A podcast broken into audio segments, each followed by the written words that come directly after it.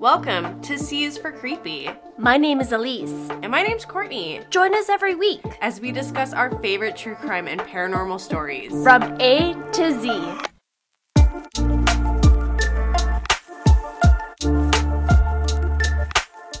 Welcome back to another episode of C is for Creepy. Thank you so much for all the love and support that we've seen over the last letters to Q. This has been wonderful seeing everybody and all of the downloads. Thank you so much. Yep. It's been great. Like I said last time, this is my highlight of the week. So I just want to keep it going. Uh, we've got some stuff in the works. So uh, make sure you stay tuned for that. Yes. And please make sure to rate and subscribe and leave us reviews. We would love to hear everybody's thoughts on the podcast. Absolutely. All right. So, what is your cue? Okay. If you listened last week, I'm sure you heard how I said it was a stretch. Well, for Q, I'm going with questions. okay.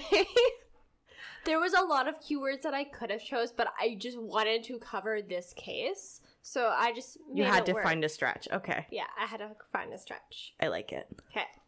Yeah, so this is a chance to slip in an unsolved crime that left me questioning because let's be real, there's a lot of crimes that do not have concrete answers that are super interesting to discuss. I'm also not going to do my normal uh, fact blurb at the beginning.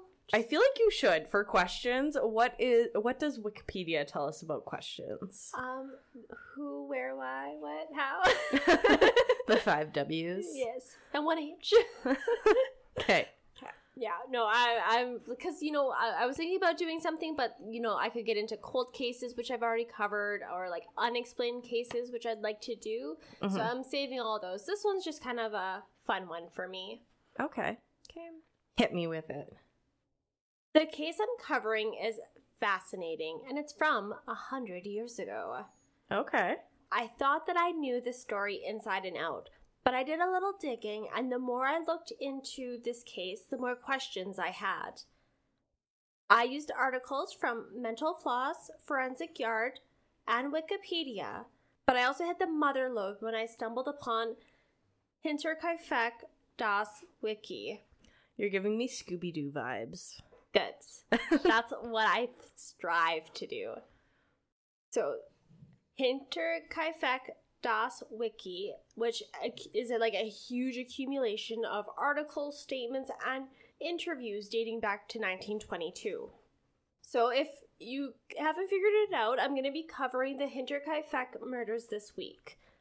Heads up, there's going to be a lot of attempts at pronouncing German names. So bear with it's me. My favorite time of the episodes. Absolutely. Yeah, it's it'll be good. Um yeah, names, places were located in Germany, so you get to hear my struggle. I don't okay. know why I gotta like at least attempt to pronounce it correctly, and it does not land, but I can't stop myself from going through it. you know what? At least we're trying. Yeah. You know, there's no insult ever to be meant. We just suck at it. Yes. Hinterkaifeck was the name of a farmstead in Bavaria, which was about 70 kilometers north of Munich. The farmstead was located just outside of the town of Grobern, near the woods. The name Hinterkaifeck was most likely given to the farmstead because it was located a half mile behind, or hinter, the other town of Kaifeck. On the farmstead lived a family. The family comprised of a widowed mother named Victoria Gabriel and her two children, Cecilia, who is seven years old, and Joseph, who is two years old. Aww. Also living in the house was Victoria's elderly parents, Andreas and Cecilia Gruber, aged 63 and 72 respectively. Sorry, aged what? 63 and 72. Okay. So, like, in order. Okay. Victoria had married a farmer's son named Carl Gabriel in 1914 when she was 27 and had given birth to their daughter nine months later. It was too late, however, as Carl had died at the very beginning of World War One. So he never got to see his daughter. Oh, that's really sad. It is. Victoria lived with her parents on the farmstead that she had been born at. Her mother, Cecilia, had moved to the farm during her first marriage. Her first husband passed away when Cecilia was 36, and this woman wasted no time. Within a year, she had remarried Andreas Gruber, who was like just like a farmhand, just helping out on the farm. Okay. living and working on the farm. You know, at least you didn't have to go far to find love. You know, I can respect that. I also can respect that. Andreas was nine years Cecilia's junior, and though the couple had multiple children together, only Victoria survived past infancy. Often being less involved in the community, more like shut ins. Again, I can respect that. They did keep a maid on the property to help out as well. okay. That is until six months before March of 1922. The maid had left her position with the family. The unnamed maid had quit because she didn't like the farmhouse. She heard noises in the attic and swore that the house was haunted. I I'm don't not- like where this is going. Oh, you shouldn't. I okay, fuck. I'm the worst because I'm like, oh, this is a nice light story. No, no, it isn't. I just remember it not being as dark as it is. Awesome. Okay. Yeah. So, despite speaking to the family a number of times regarding the eerie sounds in the attic and the constant feeling of being watched, Andreas did not believe the woman, so she packed up her belongings and left. Good for her. Mhm. Trust your gut. The family was fortunately able to find a new maid named Maria Baumgartner, who arrived to Hinterkaifeck on May 31st, 1922. The 45 year old woman was accompanied by her sister left a short time after. Okay. And why did the sister leave, or was she never like intended to stay? Oh no, she she was just accompanying her sister on the journey. Like Okay. I think they traveled from a ways, so Hmm. it's good to have a travel companion. okay. Yeah. Maria had lived a life full of hard work, according to her sister, and also one full of exclusion. Maria was slightly mentally disabled and had a noticeably shorter leg, making it challenging for her to walk. So it really made it difficult for her to keep long term employment. And she was bouncing around from job to job, like wonderful woman from like what I read, but just she struggled with the Okay. position she had. Mm-hmm. She had acquired her position at Hinterkaifeck with the help of a contractor. The maid had most likely not been told the reason that her predecessor had left the post, I would assume not. nor is it likely that any of the family members told the woman some of the strange occurrences that had taken on the farm days earlier. Oh, lovely. Even though Andreas was adamant that the farm was not haunted, there was strange happenings going around on the farm that he could not explain. For one thing, the man entered the room of his house and noticed something out of place. A newspaper from Munich. Since nobody read the paper, nobody had it delivered, like nobody in the town had that specific paper delivered. Mm-hmm. How did it end up in this house? Was his wife having affairs? Mm, if only. Okay. Stranger still, the 63 year old man had allegedly told his neighbor that one of the two house keys had gone missing. Oh no. What's worse is that days before the incident, Andreas had woken up to, and saw that there was freshly fallen snow, which is very picturesque, except for the fact that there was a set of footprints leading towards the house, but there was no footsteps leading away from the house. Ew. There, yeah. The family searched the property for any trespassers, but alas, could find no one. As well, the lock on the engine room door had been broken, and there was an attempt to break into the feed room as well. It was the footprints and the broken lock that prompted Andreas to write to the farm's neighbor, telling him of the peculiar things that are happening, that were happening. Okay. Yeah. But like he wasn't asking for help. Like he didn't call for the police to investigate. He was just like, "Hey, neighbor, like this is fucking strange, ain't it?" And Oh my goodness. I'd be calling my neighbor being like, please tell me you came and broke the lock off my room. right, Pretty please. something. The night of the footsteps was also the night when members of the family had heard footsteps. When Andreas climbed into the attic to search for what was causing the sound, he found nothing. So I want to just take a moment and like really kind of paint a picture for you, like the layout of this farmhouse, because I feel like it's important. Because when it's we're talking about all these different buildings, it sounds like they're separate. They're not.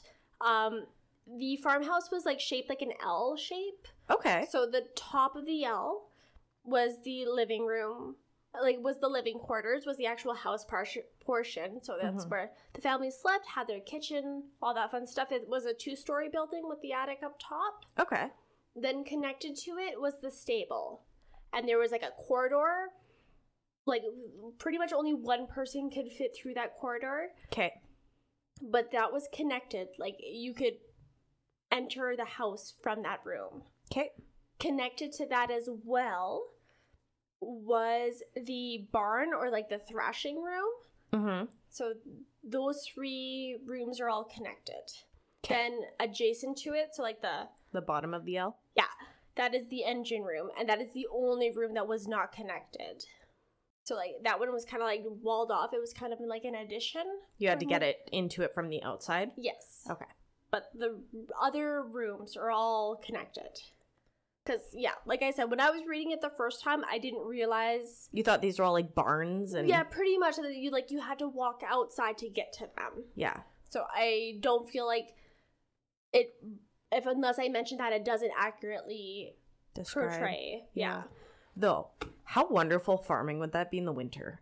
Uh, until you smell cow shit, But you would get used to it. you would. Like my grandparents live in this. I guess now it's a city. um, but it used to be a town, and it's right off a feedlot. So the entire town smells like cow shit. And driving in, it just hits you like a ton of bricks. but you get used to it. After about a day, you don't even smell it. And you're just like, this is how people live here. You just get used to it. That's true. Touche. Yeah, fair enough. That would be nice though. Just like you don't have to go outside to feed your cows. Just here go. Yeah, just do it from your kitchen. That would be nice. Right? so, April 1st, two coffee salesmen arrived at the farm to see if the family would like to place an order. No one answers the door, so the salesmen move on. Later that evening, a man notices smoke coming out of the chimney. The 2nd of April, the family is missing from Sunday's service, which was very weird because the younger Cecilia, she was in the choir, so like she they were there every Sunday. It was important to them. Yes. On Monday, the postman delivers the local paper as usual, but notices that he couldn't see anyone in the kitchen, which was odd. And usually he would be able to see young Joseph in his bassinet or in like the stroller. Mhm. So, like, that was normal to him, but today he couldn't see anything. I don't like where this is going. On the 4th of April, a repairman waited for about an hour to see if anyone was there. Like, he tried knocking on doors, tried going around. Doors were locked, but he was able to gain access to the engine room because the lock had been broken off. Mm-hmm. So he did his repairs. It took him like four and a half hours that he was there. And like he was being obnoxious. He was like trying to draw attention to himself. Like, well, if I work loud, if I whistle while I work, maybe someone will come in and investigate what I'm doing. Yeah. Right? No, nobody comes out.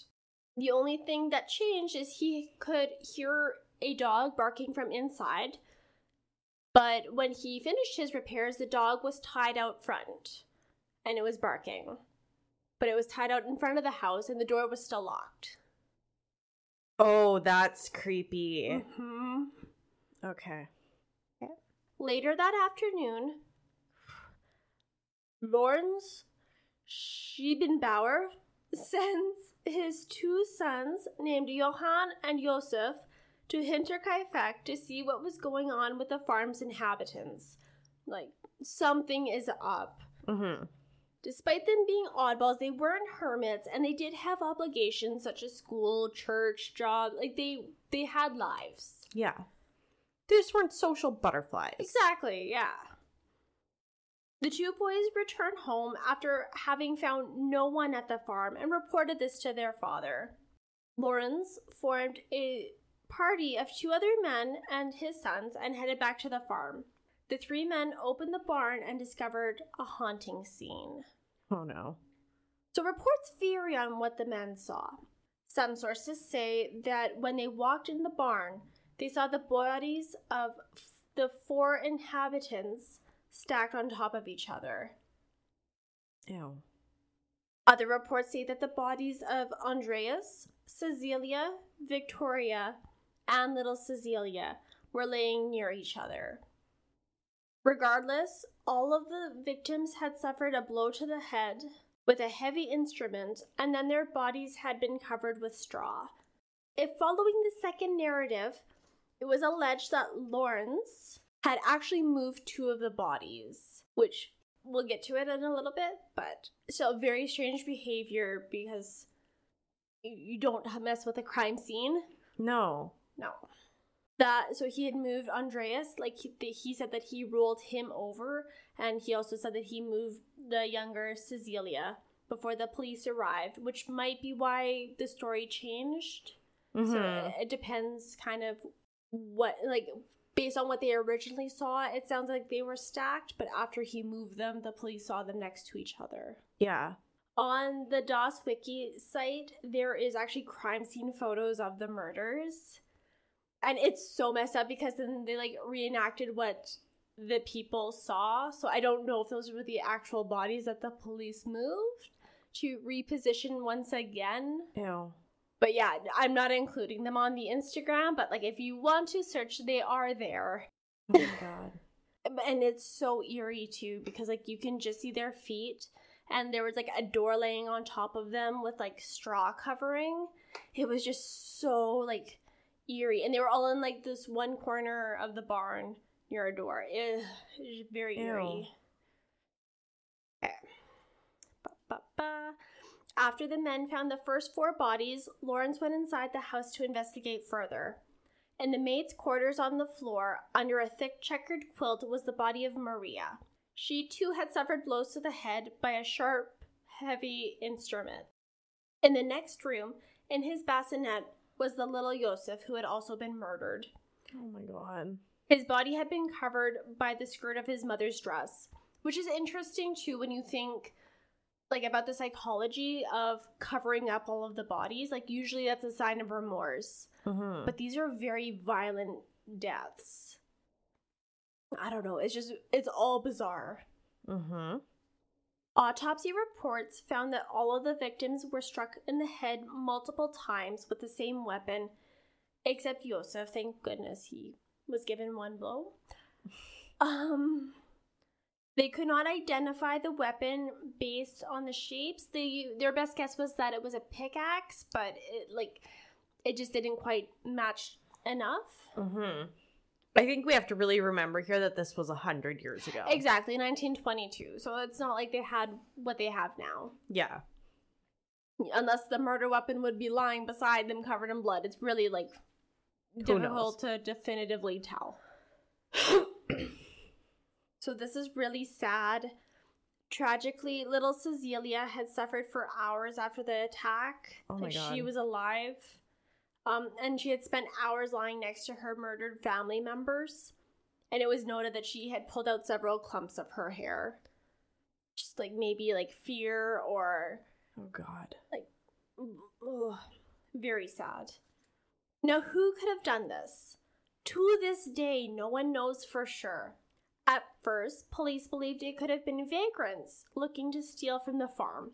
But most of the valuables were left behind, like including in one of the rooms there was a box full of money Mm-hmm. just hidden under the bed, which this person would have had ample time to search if that was their goal. He was there when the guy was fixing. Oh god. Oh god. This he was living in their attic and got found. Probably. Possibly. It's so gross to think. Oh, that gives me the heebies. Mm-hmm. This, yeah, this one puts super creepy. Like, this is what terrifies me. Yeah. Mm-hmm. So, either way, like I said, lots of valuables were left behind, including money. So, the theory that it was a vagrant looking to steal, that that's dismissed. There were a few suspects, including the neighbor, Lorenz Schibbenbauer. Lawrence and the late Victoria had a few nights of passion, and it was claimed that it was claimed by both that Joseph was their child. Okay. Although it was claimed that Lawrence intended to marry Victoria, her father Andreas was extremely against it. So Lawrence had taken another wife, who quickly fell pregnant and had a child weeks before the murders. Unfortunately, on the 29th of March, the infant died suddenly. Very sad as well. Mhm. Police believe that due to the tragedy of the death of his newborn child and that he was unwilling to pay Victoria any child support for young Lo- Joseph, Lawrence had snapped and murdered the family. He was also a suspect due to his nonchalant behavior. He was the first to discover the bodies, and he was also moving corpses around. Okay. Okay. So, like, that one I get. These are all reasonable Yeah. deductions. Yep, I agree with that. Yep. Though he was questioned extensively, they could not definitively link him to being on the farm the day of the murders. So he was eliminated as a suspect. Another suspect was Carl Gabriel, Victoria's deceased husband.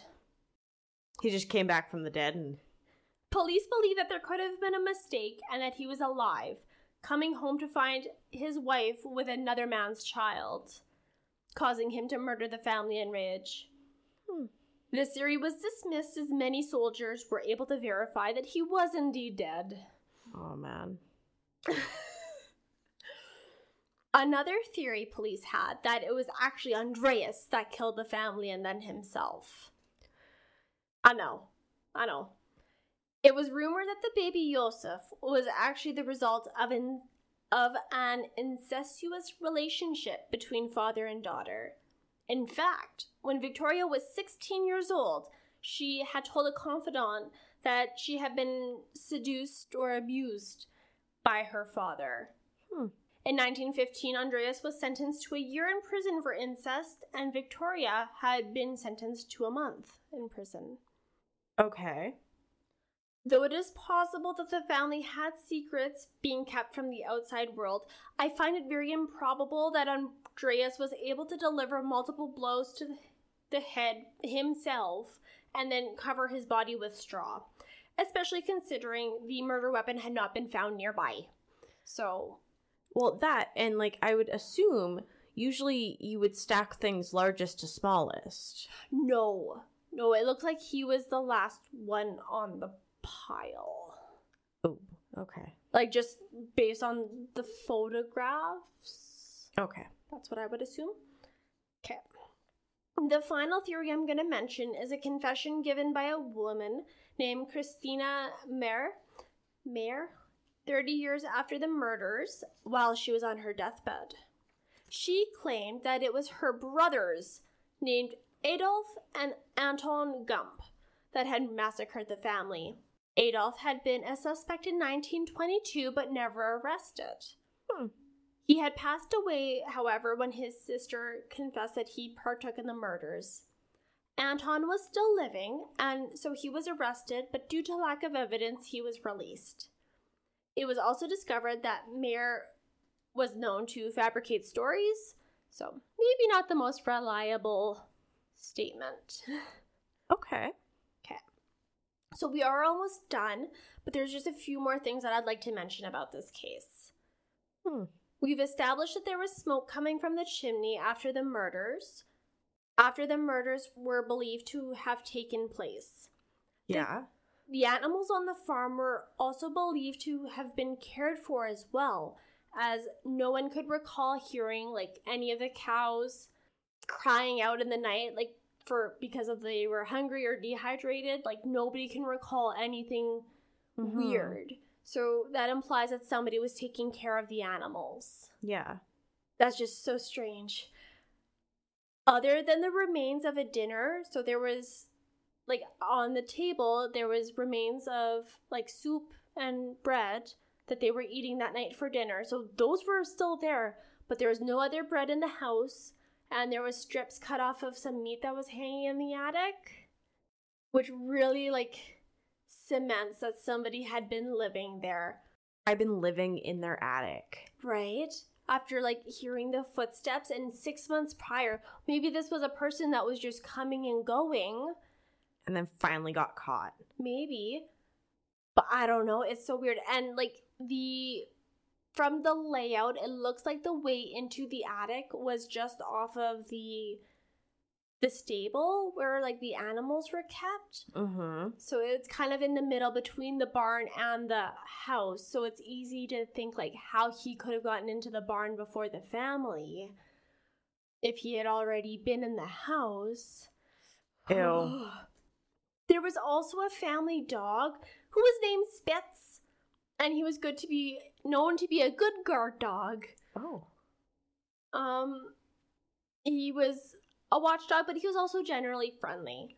After the murders, Spitz was found in the stable, but he had sustained an injury to his eye, and he was aggressive to anybody who approached him. Oh. Spitz was happily rehomed, and he lived Oh. out the rest of his life, Wow. which is always nice to hear. I like it when the dog lives. Did he get to keep the eye? I don't know about that. Okay. Yes. The house was torn down in 1923. During that time, the murder weapon, a bloody mattock, was found. So that looks like kind of like a pick, kind of like a small hoe, Okay. but with like a longer, like metal part. Okay. I don't know how else to describe it. Kind of like a scythe. No, no, no, not like a slate. Like uh, it's got like a flat, straight out blade. Okay. So okay, like okay, a okay. hoe, but like shorter stick and longer metal piece. Okay. Like half a pickaxe, Okay. but with the flat end. But okay. I like it. Okay. I'm great at descriptions. okay. Where did they find it? They found it in the barn area. They also found a rusty pocket knife and a bloody iron strap was also discovered. I don't know how else to describe it. Like there I've got a picture of a recreation of it. Okay. So that'll be on the on the Instagram. Lastly, it has been speculated about how four separate members of the family could be lured into the barn one by one. Because that's what they figured happened. They figured that one member must have been drawn in there and then was blitz attacked, basically. Honestly, after the second one, I think it would almost get easier. I don't know. Like my thought is is if two people have left and not returned. But you're at home, you're in your safe space. Oh, You would never think that something bad's gonna happen. I don't know. Like, if Waverly and Jeff went into the garage and just didn't come back, my first thought would be Zeus? I would go into the garage. I don't know. I guess yeah, you're pro you might be right. I'd probably try calling. it's your instinct because you're safe. you think you're safe. Yes. Oh my god, I'm I'm not gonna sleep tonight. I think you just need to spend the night here because um I I'm not going to sleep tonight. like I said, I don't know why. I was like, this is so light. No, it really isn't. This one is super creepy, but I remember why I found it so interesting. Like I really struggle with like the children murders, but I struggle more with these ones mm-hmm. because like They're inside the house. you are invading my safe space. You know what? You can be a murderer outside, but do not come into my home. Do not wreck my safe space. Mhm. So it was posited that the perpetrators had agitated the animals in order to draw each members of the family. But that theory was disproven as like they tried to like scream like they tried to yell in the barn and that sound could not be heard in the house. So it's there's really no way to know exactly how the members were lured because it's very unlikely that all four of them were in there at the same time if there was only one person, even if there was two people. Mm-hmm. It's very unlikely. So I think that that's the worst part for me is you're like systematically being lured. Like that's horror movie stuff right there. Yeah. okay. There are a lot more questions that do not have answers as most evidence has not been recovered. Um like 1922. Any evidence that they did have has since like Disappeared. either disappeared or just like it's not able to be tested because of degradation. Um, reports have also since been lost or destroyed, and witnesses have passed away. The case was reopened in 2007 by Fürstenfeldbruck Police Academy, who did agree on a theory, but they have refused to release that theory to the public.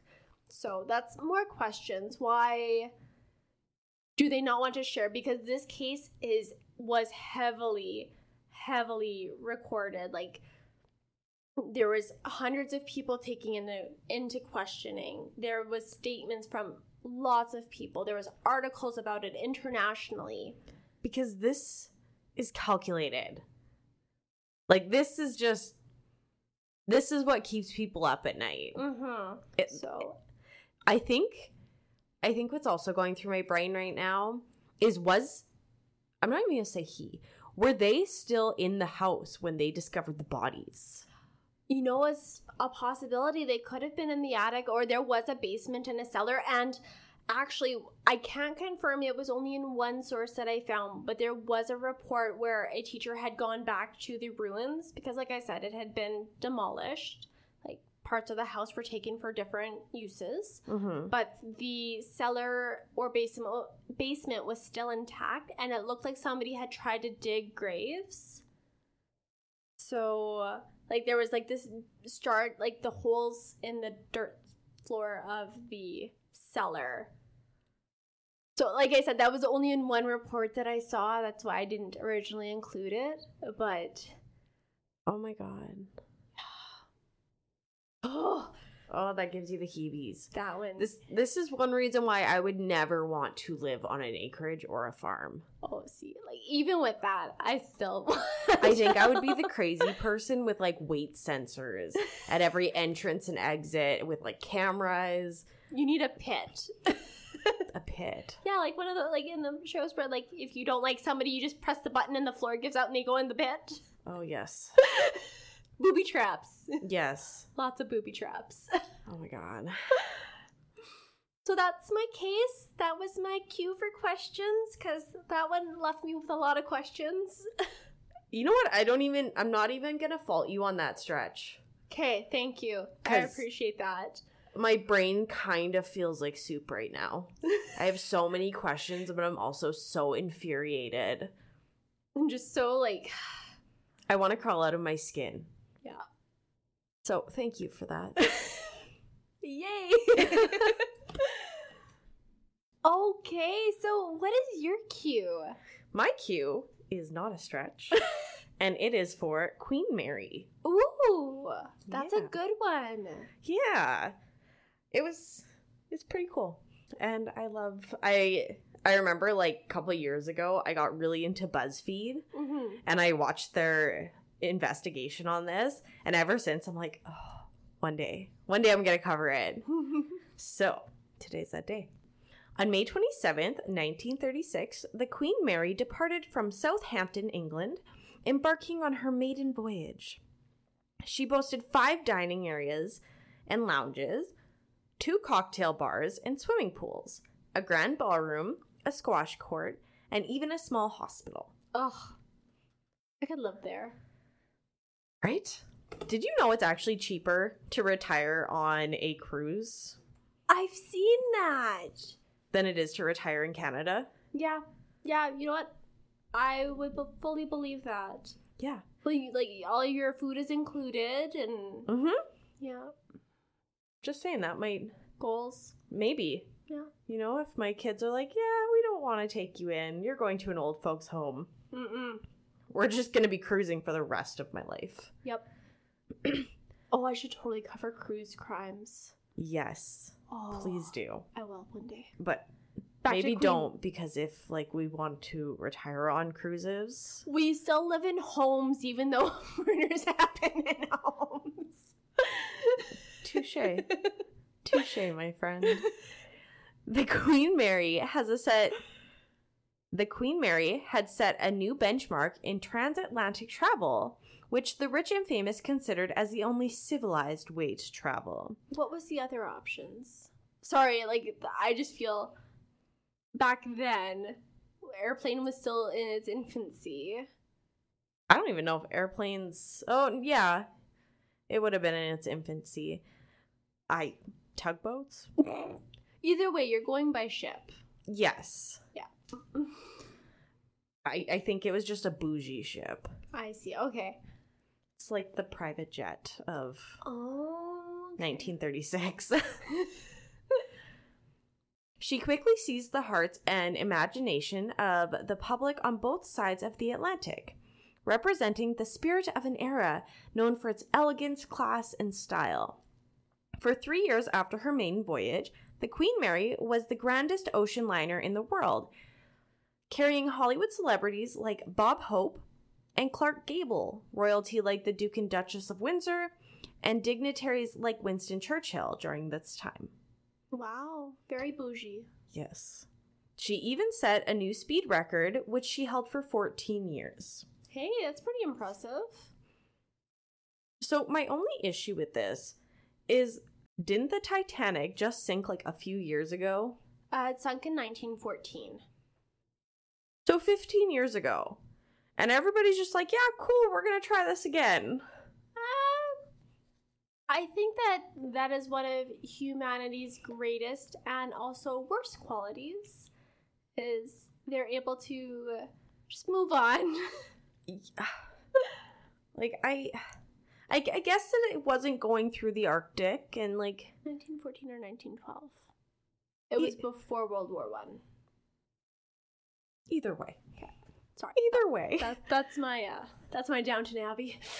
after after living through the Titanic, I honestly can say that I don't know if I would get on a boat, yeah. especially one that's boasting about its swimming pools. I'm getting Titanic vibes, but that's just me. Fair. She even set a new speed record, which she held for 14 years. As World War II started, the Queen Mary's transformation into a troop ship had begun. She was painted a camouflage gray color, stripped of her luxurious amenities, Bull. These soldiers deserve some swimming pools, right? Like you're telling me they can't use a lounge? right? It's rude. Yep. It was dubbed the Grey Ghost. Because of her stealth and stark color, the Queen Mary was the largest and fastest troop ship to sail. Capable of transporting as many as many as 16,000 troops at 30 knots. No, I did not Google ho- what knots That's okay. speed was. We can just accept that it is. Okay, thank you. At the end of World War II, the Queen Mary began began a 10-month retrofitting process which would return the ship to her original glory. And on July 21st, 1947, the Queen Mary resumed regular passenger service across the Atlantic Ocean and continued to do so for nearly two more decades. Wow. I didn't realize that it was operating that long. Mhm. Yeah, it's it's very impressive. Mm-hmm. Especially when you hear like ships. I don't know. I just assume that they sank. I agree. I also have like this weird thing with open water that like it just it doesn't do it for me. Yeah. Being in the middle of the ocean just I get that. That I get. so maybe I'm not going to retire on a cruise. so with the increasing popularity of air travel helped signal the end of an era for the Queen Mary. Okay. By 1965, the entire fleet was operating at a loss, and they decided to retire and sell the legendary Queen Mary. On October 31st, 1967, the Queen Mary departed on her final cruise. arriving in Long Beach, California on December 9th, 1967. She had called Southern California her home ever since. The Queen Mary is now a floating hotel attraction and event and wedding venue, home to three world class restaurants and an icon in Southern California. Wow. That's cool. See, there you go. We can stay on a ship and a hotel and no cruise, no open ocean. I like it. Since her retirement from the sea as an active liner in 1967, the Queen Mary has never been more popular as an iconic Southern California attraction, hotel, and venue. The ship carried some 2.2 million passengers in its time and 810,000 military personnel in the Second World War. But here in Long Beach, it's estimated 50 million people have visited. Wow. So more people have seen her since she retired. Than have ever ridden her across the Atlantic. Yeah. That's incredible. Right? So, an interesting note that the day the ship was launched in 1934, a well known English psychic, Lady Mabel Fortescue-Harrison, predicted the Queen Mary will know her greatest fame and popularity when she never sails another mile or carries another fare paying passenger. Wow. She was pretty spot on. Right? Now internationally recognized, the historic floating hotel and museum attracts thousands of visitors every year. It has also attracted a number of unearthly guests over the years. In fact, some say the Queen Mary is one of the most haunted places in the world, with as many as 150 known spirits lurking upon the ship. Oh my. Over the past 60 years, the Queen Mary has been the site of at least 49 reported deaths, not to mention having gone through the terrors of war. So it comes as no surprise that spectral spirits of her vivid past continue to walk within her rooms and hallways. Oh. Giving you ghosty toasty vibes? Yeah. Over the years, the sightings of the apparitions that have been haunting the Queen Mary ship have increased substantially. Now a famous world tourist attraction, not just because of its ferrying history, but also because of the paranormal guests that are supposedly on board haunting it. Yeah, you know, I'm sure if they had said that back in 1967, like, hey, we got some ghosts, I'm sure they could have bumped up their numbers a little bit. Right? But maybe it needed more time to acquire the ghosts. But if it was a service ship, I mean, and also being a ship, like there's always dead people on ship. I'm people die out in sea all the time. This is true. Interesting. There have been numerous paranormal sightings by tourists who have seen various apparitions and events that could not have taken place normally in a ship that had been defunct for over 40 years. But going by the regularity in sightings of these paranormal beings, there seems to be a lot of truth in them. There have been sightings and hearings of lights being switched on and off, laughter coming from rooms, rooms, sounds of distinct knocks, doors slamming, high pitched squeals, No.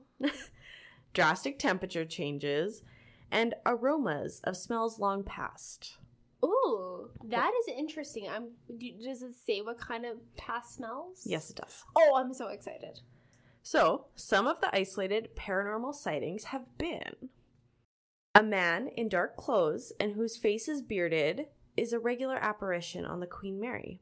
Appearing the appearing of this ghost refers to a very well-known incident that happened on the ship where a fireman was killed getting crushed underneath a watertight door during a regular fire drill. See, people just die. Mm-hmm. This apparition is one of the same men who was killed and now haunts the doorway, which was responsible for his death in the first place. I'm sorry. That's just. I really admire this spirit for haunting the doorway. I don't know what it is. I respect that. I just respect that so much. You killed me. You better get used to me. Right? yeah. Two more popular spots on the Queen Mary's otherworldly guests are its first and second class swimming pools. Though neither are utilized today for their original purpose, spirits seemingly are not aware of that. In the first class swimming pool, which has been closed for more than three decades, women have often been seen appearing in 1930s swim style suits, wandering the decks near the pool. Others have reported the sound of splashing and spotted wet footprints leading from the deck to the changing rooms. Oh, I don't like that. I don't like that. Yeah. Some have also spied the spirit of a young girl clutching her teddy bear. Oh no, not by the pool. Yeah. Ooh. Yeah. so there was some accounts that I found that said that a girl did drown in the pool, Okay. but then other accounts were like, no, there's never been any children drowning in this pool. So okay. they vary. Okay. Fair enough. In the second class pool room, the spirit of another little girl named Jackie has often been seen and heard.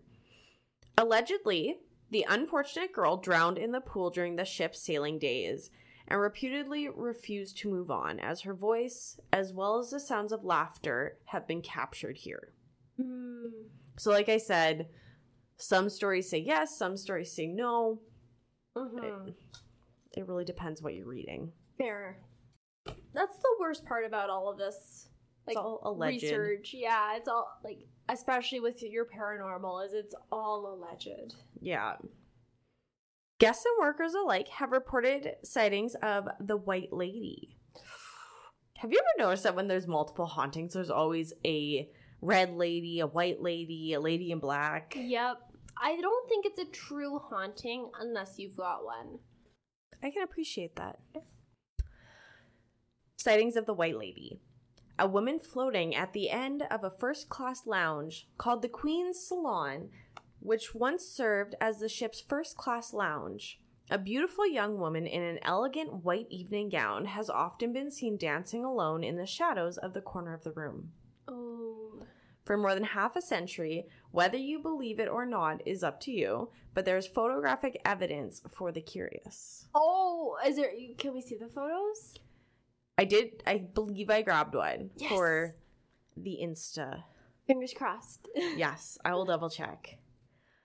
More occurrences have been made in a number of first class staterooms. Reports have been made of a tall, dark haired man appearing in a 1930s style suit, as well as water running and lights turning on in the middle of the night. And phones ringing in the early morning hours with no one on the other end of the line. oh no. You know, if I was staying in that hotel room, I'd be pissed. Oh yeah, one star. It's not their fault. I don't care. It's like get your ghost shit together. Yeah, no phones. You Mhm. got cell phones now. right? In the third class children's playroom, a baby's cry has often been heard, which is thought to be the infant boy who died shortly after his birth. oh. Ugh. Yeah. John Henry, one of the resident ghosts, has a sad story of his own that has inspired ghost hunters to try to reconnect with his spirits. Henry worked in the boiler room, and it was here that his remains were found. Unfortunately, unsure how he died. Mm. Ghost hunters report seeing Harry's shadow figure lurking between the boiler room and the green room. Some even claim to have spoken with Henry, who sometimes audibly responds to questions about beer. you got an ale over there? Right? No, it's a lager. so Grumpy is arguably one of Queen Mary's most memorable ghosts. I wonder why. Also known as Grumpy the Growling Ghost. That's why. This spirit, whose identity is not actually known, is especially memorable because he tends to growl at visitors. Grumpy is said to lurk in a room under the stairs near the first class swimming pool. Oh no. Could you imagine just trying to go to breakfast and some like ghost is growling at you? I'd go back to bed. It's like, not today, Grumpy. No. Sometimes he joins Henry in the boiler room. You can hear audio recordings of Grumpy growling in there as well. Oh. Ooh, I don't enjoy that.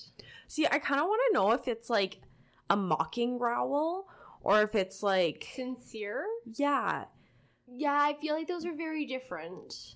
And like, what are we talking about? Are we talking about like grrr, or like actual like just kind of harumphing at them. you know? Yeah, I get what you're saying. Honestly, either way, I don't enjoy that. no. No.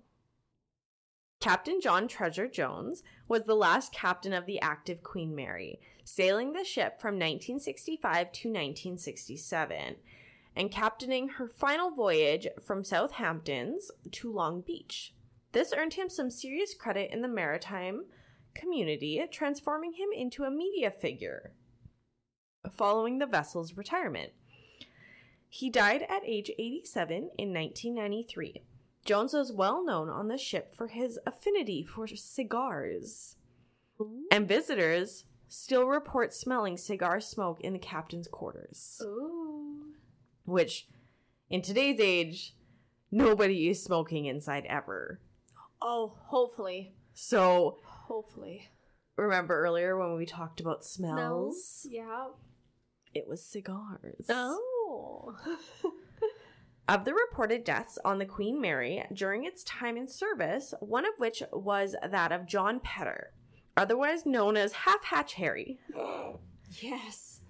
The infamous door 13, located in the shaft alley, crushed the 18 year old crewman to death when he was playing chicken with another crew member. oh no. Yeah.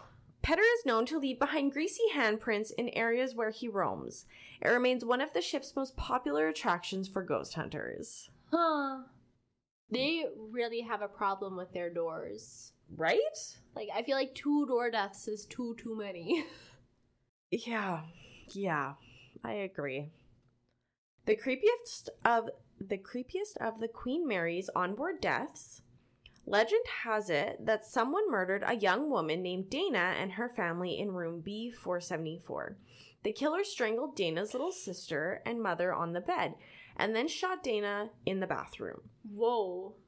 Dana's spirit can be found lurking with the other ghostly children in the second class pool and sometimes joins Grumpy and John Henry in the boiler room. Wow. Ooh. Poor Dana. right? Today, the Queen Mary, listed on the National Register of Historic Places, provides not only a wide range of guest rooms for travelers, but also a 14 Art Deco salons, tours, restaurants, shops, and exhibits, and paranormal investigating. Yeah. Yeah, if you're in California, how could you not stop there? I agree. So I got all of this information from queenmary.com, marineinsights.com, Legends of America, and unsolvedmysteries.fandom.com. Awesome.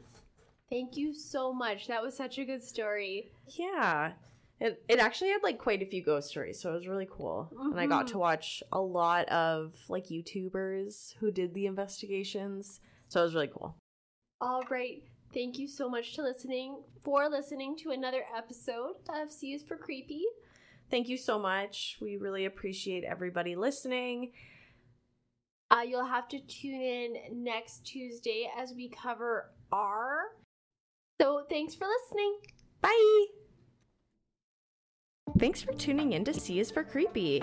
We put out weekly episodes every Tuesday going through the creepy alphabet. Check out our website at acast.com slash C is for creepy Or on Facebook at C is for Creepy Podcast. or on Instagram at C for Creepy Podcast. If you have any questions, concerns, or suggestions, please email us at C for creepy at gmail.com. Artwork done by Alexis Daly. Check out her work at LEXXA underscore artwork on Instagram. See you next week. Bye.